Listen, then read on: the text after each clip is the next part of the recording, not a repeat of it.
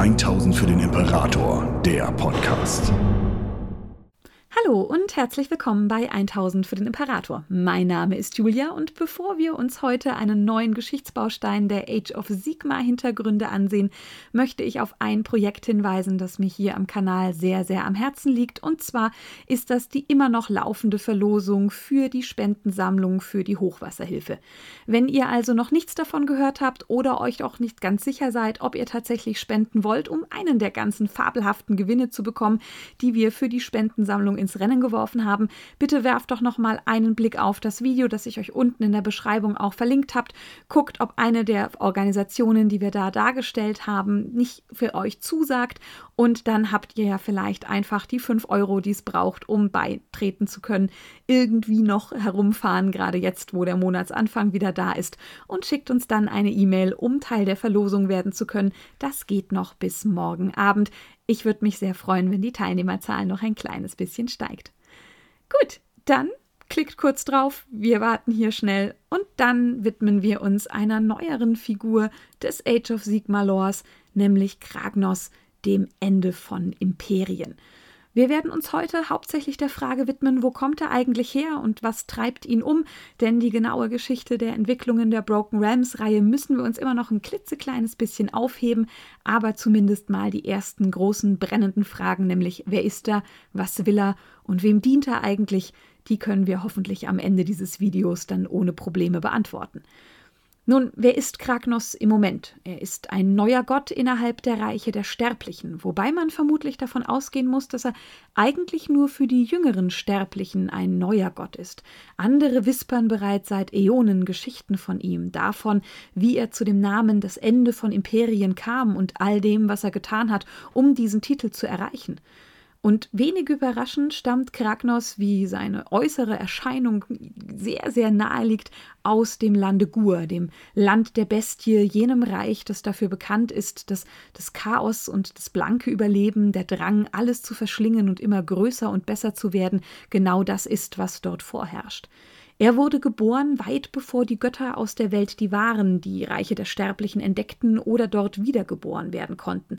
Er wird geboren in dem Zeitalter, in dem einfache Barbarenstämme der Sterblichen das sind, was als höchste Form der Zivilisation der Menschen, der Duadinen oder gar der wenigen Elf, die es dorthin verschlagen hat, zu finden ist. Und er wird in die Zeit geboren, in der die Beast of Chaos die eigentlichen Herrscher der Welt waren. Sie sind schon zur damaligen Zeit Kreaturen, die nach absoluter Anarchie streben und die mit Verachtung auf alles Ordnende blicken. Wobei es nicht so ist, als gäbe es in dieser Zeit sehr viel Ordnung. Die primitiven Barbarenstämme folgen klaren, einfachen Regeln. Sie blicken nach oben in die Sterne und begreifen, dass diese einen gewissen Lauf haben, der sich ständig wiederholt. Und sie blicken auf den Kreislauf von Leben und Tod und begreifen, dass er ihrem Leben einen Rahmen gibt. Aber das reicht schon für die Beasts of Chaos und die, die zu ihnen werden, wenn man den Sagen und Legenden glauben darf. Das reicht schon, um es zu verachten und um alle Sterblichen zu terrorisieren, wobei sie das vermutlich auch getan hätten, wenn sie sich dem Chaos anheim gefühlt hätten, denn sie finden auch alles, was klein und schwach ist, widerwärtig und sie finden große Freude daran, alles, was kleiner und schwächer ist als sie, zu terrorisieren. Reine, pure Zerstörung ist ein Zeitvertreib, dem sie wahnsinnig gerne nachgehen. Woher sie genau kommen, weiß niemand. Sie sind keine Kreaturen des Chaos per se, denn zu den damaligen Zeiten gibt es keinen direkten Einfluss der Chaosgötter auf die Reiche der Sterblichen, denn sie haben ihren Blick noch nicht auf dieses neue Reich gerichtet, nachdem sie die Welt die wahr vernichtet haben. Ihr großes Spiel findet in einem völlig anderen Bereich des Universums statt, aber diese Kreaturen sind bereits durchdrungen und verzerrt vom Warp selbst. Sie sind eine Brut des reinen, des ursprünglichen Chaos, das selbst Korn, Slanisch, Nörgel oder Zinch nicht wirklich verstehen oder beherrschen können.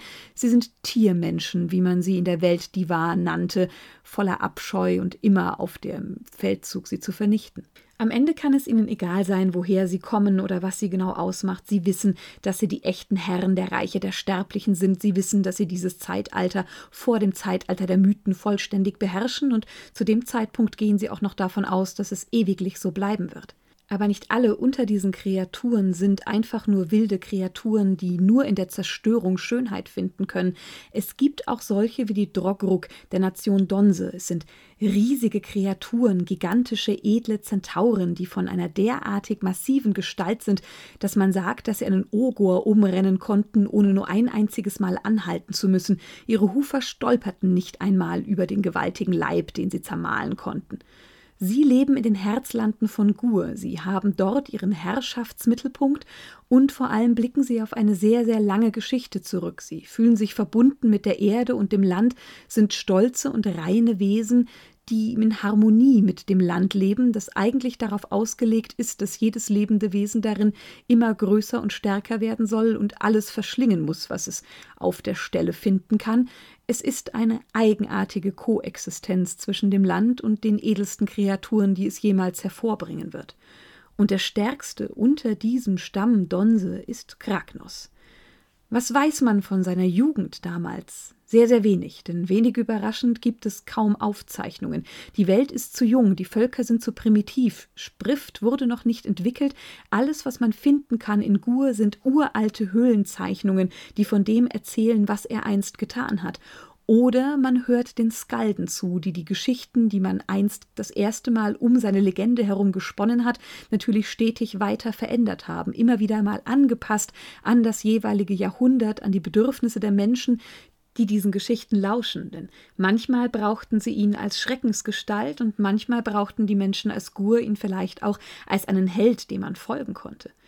Die Lieder sagen aber zumindest eines ganz eindeutig. Einst soll er tatsächlich sterblich gewesen sein. So singen die Skalden. Egal, ob es um die einfachen sterblichen Menschen geht oder um die Oruks, die eigene Geschichten über ihn gesponnen haben. Er war nun also Teil einer Hochkultur der Drogruk, die das Land so formen konnten, dass ganze Zitadellen entstanden, die ihre mächtigen Leiber tatsächlich fassen konnten und in denen sie immer lebten, anstatt einfach durch die Wildnis von Gur herumzuziehen, wie das viele ihrer Anverwandten und Vettern taten. Sie bauten die Hochebenen derart um, dass sie zwar immer in Harmonie mit dem Land weiter existieren konnten, aber dass eben etwas entstand, das man tatsächlich als eine Art frühe Zivilisation bezeichnen konnte und damit standen sie noch mehr im absoluten Gegensatz zu dem, was Gur eigentlich ausmachte. Aber sie ehrten das Land derart, sie schützten seine Lebewesen und die Bewohner, sie sorgten sich um das Land, ganz gleich, ob es um den Himmel, die Erde oder die Berge ging, dass Gur sich nicht gegen sie wendete, und vor allem blickten sie nie mit der Gier auf das Land selbst, sie nahmen sich nur das, was sie brauchten, und konnten damit eine perfekte Harmonie, eine absolute reine Koexistenz schaffen, nur Kragnos verstand das, was seine Ahnen und seine Väter und auch seine Eltern taten, nicht. Er als Abkömmling des Stammesältesten blickte auf das, was sein Volk tat, und wandte sich ab, denn er selbst war gierig, er verstand die Zurückhaltung, mit der sie der Welt begegneten, nicht, er sah es auch nicht ein, sich an diese Sache anzupassen, und wenn irgendjemand ihm etwas verweigern wollte, das er unbedingt hatte, so reagierte er mit Gewalt. Er wandte sich selbst gegen seinesgleichen, er schlug fast seinen Bruder, weil der sich an die gleiche Frau heranwagte, wie die, die Kragnos begehrte, und als man ihn dann zurechtwies, ihm mitteilte, dass dies nicht die Art sei, wie dieser Stamm zu leben gedächte, entschied er sich nicht dafür, sich anzupassen, anpassen, sondern nein, er nahm seine engsten Freunde, fünf andere Drogruk-Hengste, die ebenfalls angewidert von dem waren, wie einfach und ja harmoniebedürftig dieser Stamm geworden war, und ging mit ihnen auf die Reise, um sich auszuleben, um Gur zu erkunden und um sich so viel untertan zu machen, wie sie sich eben untertan machen konnten, und natürlich auch, um endlich das zerstören zu können, was sie unbedingt zertrampeln wollten.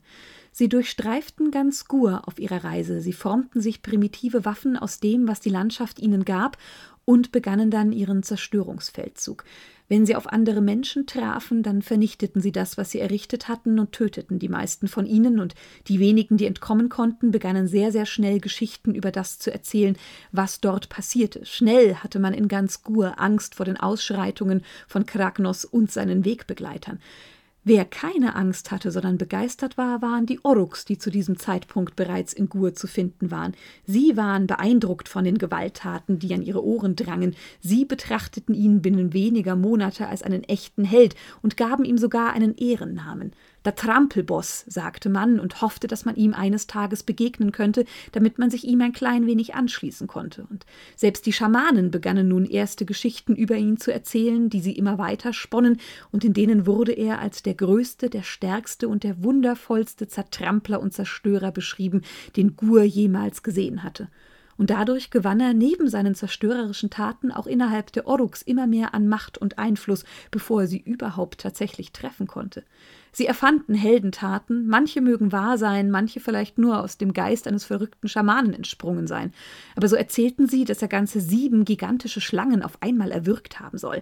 Seine Hufe sollen Verderben und Untergang bringen dort, wo sie den Boden berühren, und wenn Nationen ihn versuchen aufzuhalten, dann trampelt er sie einfach nieder, völlig gleich wie groß und stark sie sind und egal in was sie versuchen, sich zu kleiden.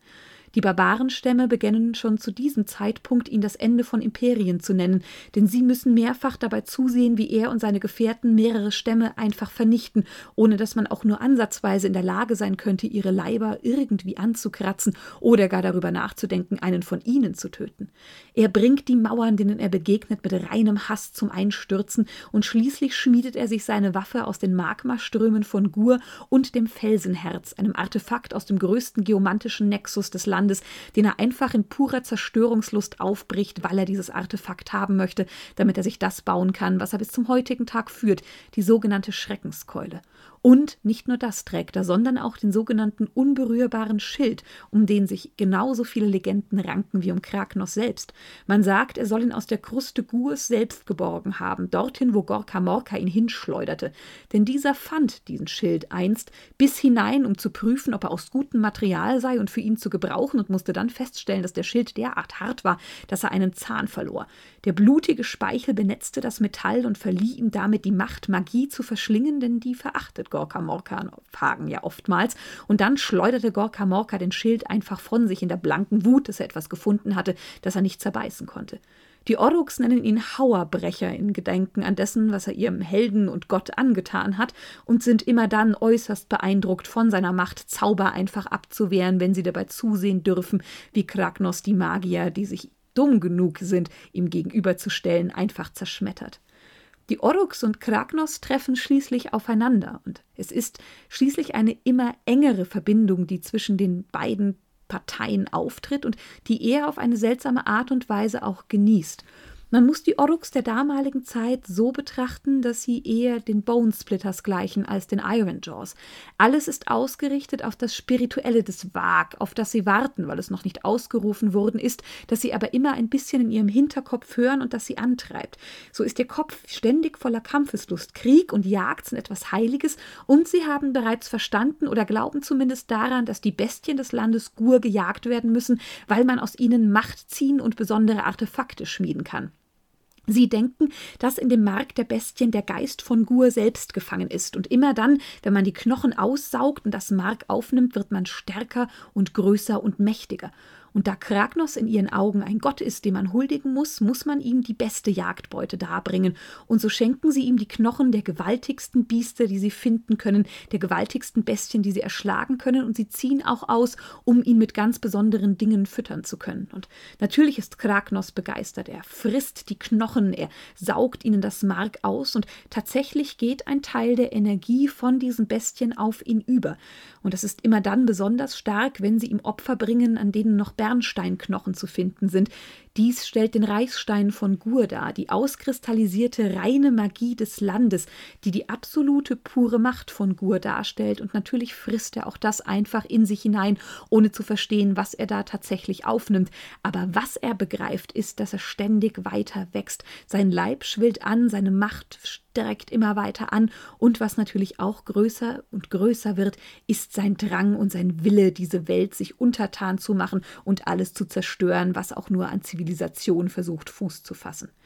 Er glaubt also, dass die Oruks mit dem, was sie anbeten, richtig liegen. Er versteht vor allem auch, dass er immer größere Gegner besiegen kann, die er dann natürlich verschlingt, und so beginnt es eine Legende zu werden, die sich selbst erfüllt. Er gewöhnt sich vor allem auch an die Oruks. Er versteht, dass sie Kampfgefährten sind, mit denen er eine gute Zeit verbringen kann. Natürlich sind sie nicht so für ihn wichtig, wie es seine Kampfgefährten sind, die ihn vom ersten Tag an begleiten, seitdem er seinen Stamm verlassen hat. Aber er versteht, dass sie das gleiche empfinden wie er. Sie schätzen keine Harmonie und keinen Zusammenhalt, wie sein Stamm das tut, was er immer noch verachtet, sondern sie streben genau wie er nach Stärke, Entschlossenheit und Sturheit. Das sind die Eigenschaften, die ihn groß machen und die ihn mit den Oruks verbinden. Vielleicht begreift er auch doch irgendwie, dass sie ihn mächtig machen, vielleicht ist er aber auch einfach nur wie jedes große Raubtier dankbar, dass es irgendjemanden gibt, der ihn füttert und der es ihm ermöglicht, sich mit wichtigeren Dingen zu beschäftigen als der Nahrungssuche. Für die Oruks wird er ein echter Champion in ihren Reihen und damit erkauft er sich tatsächlich auch die Stabilität für seine Vettern im Osten. Ob er das wirklich tun möchte, ob er sie vor den Übergriffen der Oruks schützen will, ist nicht überliefert, aber vielleicht ist es ihm auch einfach egal, was mit den Seinen passiert. Man weiß nicht, ob er in Hass auf sie blickt oder einfach nur Verachtung.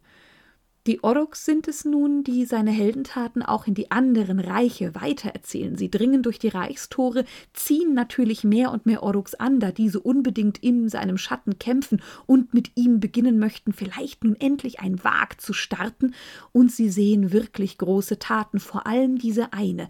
An jenem Tag, an dem er sich mit seinen Gefährten derart aufbäumt, dass durch die blanke Gewalt, die er ausübt, ein Riss in der Erde geöffnet wird, der den Barbarenstamm, der versucht, ihn anzugreifen, einfach vollständig verschlingt und ihn damit aus der Geschichte tilgt. Ab diesem Zeitpunkt nennen sie ihn auch den Gott der Erdbeben, und er unterwirft die gurischen Herzlande als sein Reich, sein Jagdgebiet, das, worüber er herrscht. Und so zieht er in diesen Herzlanden weiter, weil er sich an eine ganz bestimmte Sache aus seiner Jugend erinnert, nämlich eine Draconith-Festung. Dies sind Drachenfürsten. Sie stammen von Dracothion, dem Drachen selbst ab, sind große weiße Magier, die Magie beherrschen, von der manche Sterbliche bis heute nur träumen können. Sie sind eine uralte Rasse, die die Reiche der Sterblichen schon derart lang bevölkert, wie es die Beasts of Chaos ebenfalls tun und sie befinden sich vor allem in einem ständigen Kampf mit diesen Beasts of Chaos, ganz besonders den Dragon Ogres der Thunderscorns, jenen, deren Urvater noch aus der Welt die Wahr stammte und vor allem, die einen Pakt mit dem Chaos in der alten Welt eingegangen waren, der ihnen zwar Unsterblichkeit versprach, aber dazu führte, dass sie selbst jetzt in dieser Welt, auf die das Chaos den Blick noch nicht geworfen hatte, immer noch Diener dieser dunklen Götter waren. Und deswegen hassen sie sie natürlich ganz besonders, weil sie vom Pakt mit dem Chaos wissen. Ihr Ahnvater Dracothion hat ihnen davon erzählt und sie wissen, dass sie sie vernichten müssen, wo sie sie finden. Kragnos Vater nun, der eigentlich den Beasts of Chaos rein von seiner Art her näher stehen sollte als diesen alten Drachenwesen, geht einen Pakt mit ihnen ein, denn ihm ist die Harmonie in diesem Land wichtiger und erkennt sich in dem, was dieses Volk tut, mehr wieder als in dem, was die Beasts of Chaos dort tun. Es ist kein wirkliches Bündnis, keine echte Freundschaft, die sie verbindet, es ist ein reiner Nicht-Angriffspakt, da beiden Seiten bewusst ist, dass ein Krieg zwischen ihren Fraktionen einfach beide Seiten vernichten würde, und sie sind klug genug, um einen derartig gefährlichen Weg nicht einzuschlagen. Und die Draconith sind froh über Verbündete, denn es ist nicht einfach, die Dragon Ogres zu erschlagen. Wo man sie sieht, schließlich sind sie mächtig und beherrschen selbst Magie. Kragnos nun kämpft als Jüngling an ihrer Seite in einem Krieg, den sein Vater mit ihm führt, denn einen ganz besonderen Hass haben sie gegenüber dem Shaggoth-Clan. Wie alle Thunderscorns stammt er ursprünglich aus Asyr, nur hat dieser Clan sich bereits auf den Weg hinausgemacht, hat Gur als seine Heimat gefunden und behauptet nun, dass Thondia, also ein Teil der Herzlande, ihr neues Heimatgebiet wäre und dass sie die Herrscher darüber wären. Und die Drokruk wissen, dass sie eigentlich die Herrscher über die Herzlande sind, und dort erheben sie sich nun aus ihrer Harmonie heraus, sind wütend und sind wirklich gewillt, das zu verteidigen, was ihnen so sehr am Herzen liegt, zusammen mit eben diesen besonderen Verbündeten. Und es ist ein gutes Bündnis. Man respektiert sich, man lernt die gegenseitige Sprache und schafft es, diesen verhassten Clan nahezu vollständig zu vernichten, dann allerdings ist das Bündnis vorbei und man trennt sich, geht in die jeweiligen Bereiche der Lande in Gur, in denen man leben möchte, und ja, es kommt eher zu einer friedlichen Koexistenz als noch zu weiteren Begegnungen. Und dann kommt eben Kragnos zurück in diesen Bereich. Ihm sind all die Vereinbarungen, der alte Respekt, den dieses Bündnis damals getragen hat, völlig egal. Denn was er nun weiß, ist, dass er groß genug und stark genug ist, um diese Gegner jetzt vielleicht selbst vernichten zu können. Er sieht in ihnen keine Verbündeten, er sieht in ihnen eine reine Herausforderung, die besonders spannend und reizend ist, und er möchte er sich nun mit seinem Gefolge natürlich stellen. Und so tut er das, was offensichtlich all jene, die der Fraktion der Zerstörung angehören, so gerne tun. Er steigt auf den Gipfel und schreit mit seinen Gefährten seine Herausforderung gegen dieses Volk in die Nacht. Er vernichtet ihre Tiere, wo er sie finden kann. Er zerschmettert die Statuen ihres Ahnherrn und wenn er Bauten oder weitere Artefakte finden kann, dann vernichtet er sie ebenfalls. Einfach all das, was notwendig ist, damit sie aus den Himmeln herabsteigen und sich ihm in einem Kampf stellen. Und natürlich blicken die Drakonith aus den Himmeln herab und sind angewidert von dem, was sie sehen, müssen sich der Herausforderung stellen und sind bereit, all das, was ihnen lieb und teuer ist, zu verteidigen. Selbst Gorka Morka wirft einen Blick auf das, was dort passiert und blickt mit Begeisterung auf diesen großen Krieg, das große Massaker, das schlimme Schlachten, das von nun an beginnen wird. Denn einer nach dem anderen, egal auf welcher Seite, stirbt. Es ist eine gewaltige, eine furchtbare Schlacht, denn die Drakonith sind mächtige Magier. Sie können mit ihren Zaubersprüchen Fleisch von den Knochen schmelzen oder Schädel einfach platzen lassen. Aber natürlich sind jene, die Kragnos folgen, geübt im Kampf. Sie zertrampeln diese Leiber der Drachlinge einfach unter ihren Hufen, wo sie sie finden können, und so richten sie sich gegenseitig hin, bis auf einen von ihnen, Kragnos, denn sein Schild hält auch diese Magie ab. Sie mögen von Drakothion abstammen, aber das Schild ist mächtiger als das, was sie zu beschwören wissen. Und so vernichtet er ihre Städte schließlich ganz. Der Rest von ihnen blickt auf die Zerstörung und muss einsehen, dass sie hier verloren haben aber in einem letzten gewaltigen Schlag schaffen sie es, seine wichtigsten Gefährten zu vernichten. Jene fünf Freunde, die sich mit ihm damals aufmachten, um sich die Welt untertan zu machen, sterben allesamt in diesem letzten einen Aufbäumen, und es ist nicht das letzte Aufbäumen, wenn man ehrlich ist, denn sie rächen sich auch an seinem Stamm. Sie machen sich auf und vernichten die Drokruk-Städte in Donse mit ihrer allerletzten Kraft, da sie wissen, wo er herkommt, da sie sich an das Kind erinnern, das er einst war, und nun müssen sein Vater, seine Brüder und Vettern für das zahlen, was er ihnen angetan hat.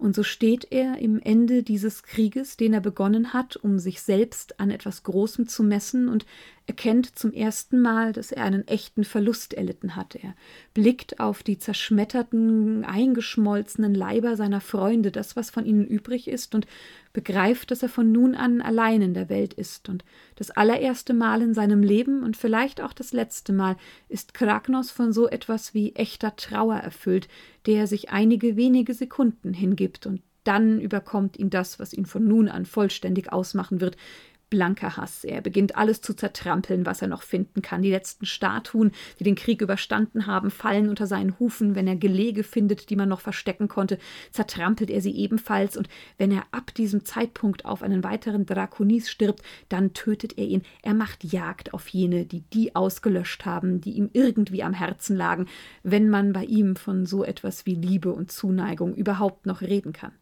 Er radiert einen nach dem anderen aus und Sie kommen an den Rand der Vernichtung. Wahrscheinlich hätte er auch einfach ewig so weitergemacht, bis nichts mehr in der Geschichte davon hätte erzählen können, dass dieses Volk der Drakonith überhaupt nur eines Tages existiert hat. Aber dann gibt es die letzten beiden lebenden Drachen, zwei Drakonith-Prinzen, Krondis und Karasai, die auf das blicken, was er ihrem Volk antut. Und sie sind mächtige Magier, haben Drakothion selbst als ihren Paten, der sie ausgebildet hat und nach dessen Magielehren sie streben, und sie wissen, dass sie dringend etwas tun müssen, weil es nicht mehr viel Zeit gibt, bis er wirklich alles vernichtet hat, und es steht natürlich auch immer die Frage im Raum, wenn er mit ihnen fertig ist, gegen welches Volk wird er sich dann als nächstes wenden? Und das ist nichts, was sie zulassen können. Und so versetzen sie sich in eine Trance und haben schließlich Visionen eines herrschaftlichen Slan, der mit einer verkrüppelten Mumienhand auf sie deutet, der aber von Weisheit nur so zu leuchten scheint. Und er stellt sich ihnen vor als Lord Croak und er lauscht ihrem Wehklagen, hört ihren Schmerz und erkennt in dem, was sie ihm beschreiben, dass das Gleichgewicht der Welt zu kippen droht. Denn die Zerstörung und die Ordnung sind eigentlich etwas, das sich immer die Waage und die Balance halten muss. Etwas Chaos in der Welt ist gut und wichtig, wenn es nicht von den dunklen Göttern selbst kommt. Aber das, was Kragnos hier in die Welt kippt, ist zu viel, zu schlimm, könnte die Ordnung eines Tages gänzlich verschlingen, und das kann der große Lord Aslan nicht zulassen. Er ist bereit zu helfen, aber er schließt einen Pakt mit diesen beiden Drachenjüngern ab. Er will ihre verbliebenen Eier, all die verbliebenen Eier der Drakonith müssen zu den Seraphon gebracht werden, auf dass sie in den fliegenden Tempelschiffen ausgebrütet werden. Und ja, was er genau damit vorhat, sagt er ihnen nicht, aber vermutlich geht es um eine Verbesserung der Seraphon selbst. Und wenn sie ihm das geben, werden sie von den Slan und den Seraphon alles bekommen, was notwendig ist, um diesem Toben ein Ende zu setzen. Die beiden Brüder sind verzweifelt. Sie wissen, dass es nicht nur um ihre Rasse, sondern auch um den Rest der Welt geht, und so willigen sie ein, über verantworten ihre Eier und stellen ihm eine Falle. Es ist ein Bündnis aus Magierpriestern der Slan und eben jenen beiden Zauberern. Sie treffen sich auf einem hohen Berggipfel mit ihm, auf dem er spürte, dass dort jene sind, gegen die seine Rache sich gerade so sehr richtet, und dieses Bündnis droht nun im ersten Ansturm des Kampfes fast zu scheitern. Denn auch die Seraphon sind schließlich nur Magierpriester, wenn man ihre Slan genau betrachtet, und die Magie, die sie in die Welt werfen, ist immer noch nicht mächtig genug, um das, was der Schild absorbieren kann, tatsächlich zu durchbrechen. Kragnos tötet einen Slan nach dem anderen, ein wertvolles Leben für die Seraphon nach dem anderen, das nie wiedergeholt werden kann, bis sich schließlich die Erde unter seinem mächtigen, hasserfüllten Stampfen selbst erneut auftut und er begreifen muss, welche Art von Falle man ihm gestellt hat. Denn er steht nicht auf einem festen Fels, es ist das hohle Granithorn einer schon seit einer Ewigkeit toten Kreatur, das unter ihm liegt, und dann fällt er auf einmal ins Nichts, und um ihn herum wird Magie beschworen von den noch übrig gebliebenen Slan und den beiden Drachenmagiern, und diese Magie, die in die Welt gerufen wird, nimmt Drakothions Gestalt an, und erneut erfüllt etwas das Herz von Kragnos, das er vermutlich nie wieder spüren wird, und bis zu diesem Zeitpunkt noch nicht kannte. Es ist Ehrfurcht und Entsetzen gleichermaßen. Das erste Mal in seinem langen Unleben hat Kragnos tatsächlich Angst, weil er ahnt, dass das, was jetzt kommt, etwas ist, das ihn vernichten könnte. Drakothion umschlingt ihn vollständig, widersteht sämtlichen Attacken, die Kragnos immer noch in Verzweiflung gegen ihn führt, und seine Magie ist nun schlussendlich stärker als die des Schildes. Sie kann ihm nichts entgegensetzen und muss die Magie, die er in die Welt schleudert, einfach aufnehmen, und Kragnos wird von der Magie des großen Drachen getroffen und dann wird er in einem Wirbel aus Magie in diesem Berg selbst begraben, teilweise auch mit seinen Gegnern, was ein bewusstes Opfer der Angreifer war. Sie wussten, dass sie ihre Leben opfern müssen, dass sie selbst in der letzten Sekunde noch Tote zu beklagen haben werden, und vor allem haben sie natürlich auch darauf spekuliert, dass die Slan, die nun an diesem Ort sterben, die Magie über ihren Tod hinaus immer noch aufrechterhalten können, denn das ist es, was diese Kreaturen der Alten immer noch tun können. Kragnos selbst ist nun eingeschlossen im Kern der Zeitlosigkeit unter tausenden Schritten von Granit, die man über ihm anhäuft. Der Zauber, der ihn halten soll, ist aus Zeit gewoben, damit weder seine Keule noch der Schild etwas dagegen tun können, denn Zeit ist eine derartig besondere Form von Magie, dass nicht einmal ein Schild, das mit dem Blut von Gorka Morka benetzt worden ist, diese Magie brechen könnte. Er wird völlig aus dem Gewebe des Kosmos entfernt und schwebt dort nun in einer Art Koma, in der er immer noch von der Zerstörung träumt, die davon kommen wird, in der er ein klein wenig von dem Widerhall der Zivilisationen, die sich nun aufbauen, mitbekommt, aber nicht sehr, sehr viel. Alles bewegt sich in diesen Träumen, seine Hufe scharren und er wartet auf den Tag, an dem er zurück in die Welt treten kann, um ihr die endgültige Zerstörung und die Vernichtung bringen zu können, für die er vermutlich in diese Welt geboren wurde. Denn er ist Kragnos, der Beender von Imperien, der Gott des Erdbeben, der Champion der Zerstörung. Und ja, da sind wir dann für diese Woche auch am Ende. Wie gesagt, wie er sich in den Broken Realms und den Reichen der Sterblichen im Moment bewegt, besprechen wir dann, wenn wir uns den vier Büchern ausführlich und wundervollst widmen. Aber hier wisst ihr zumindest schon mal, wo kommt er eigentlich her und wie wird er gerade festgehalten und aus welchem Gefängnis wird er schlussendlich befreit. Ich hoffe, ihr hattet Spaß. Ich wünsche euch eine fabelhafte Woche. Denkt an die Verlosung, klickt auf das Video, spendet noch eine Kleinigkeit und dann wünsche ich euch einen fabelhaften Tag, ganz gleich, wann ihr euch das auch anhört. 1000 für den Imperator, der Podcast. Besucht uns auf YouTube für die neuesten Beiträge, Videos und Battle Reports. 1000 für den Imperator ist ein inoffizielles Fanprojekt und wird in keiner Weise von Games Workshop unterstützt.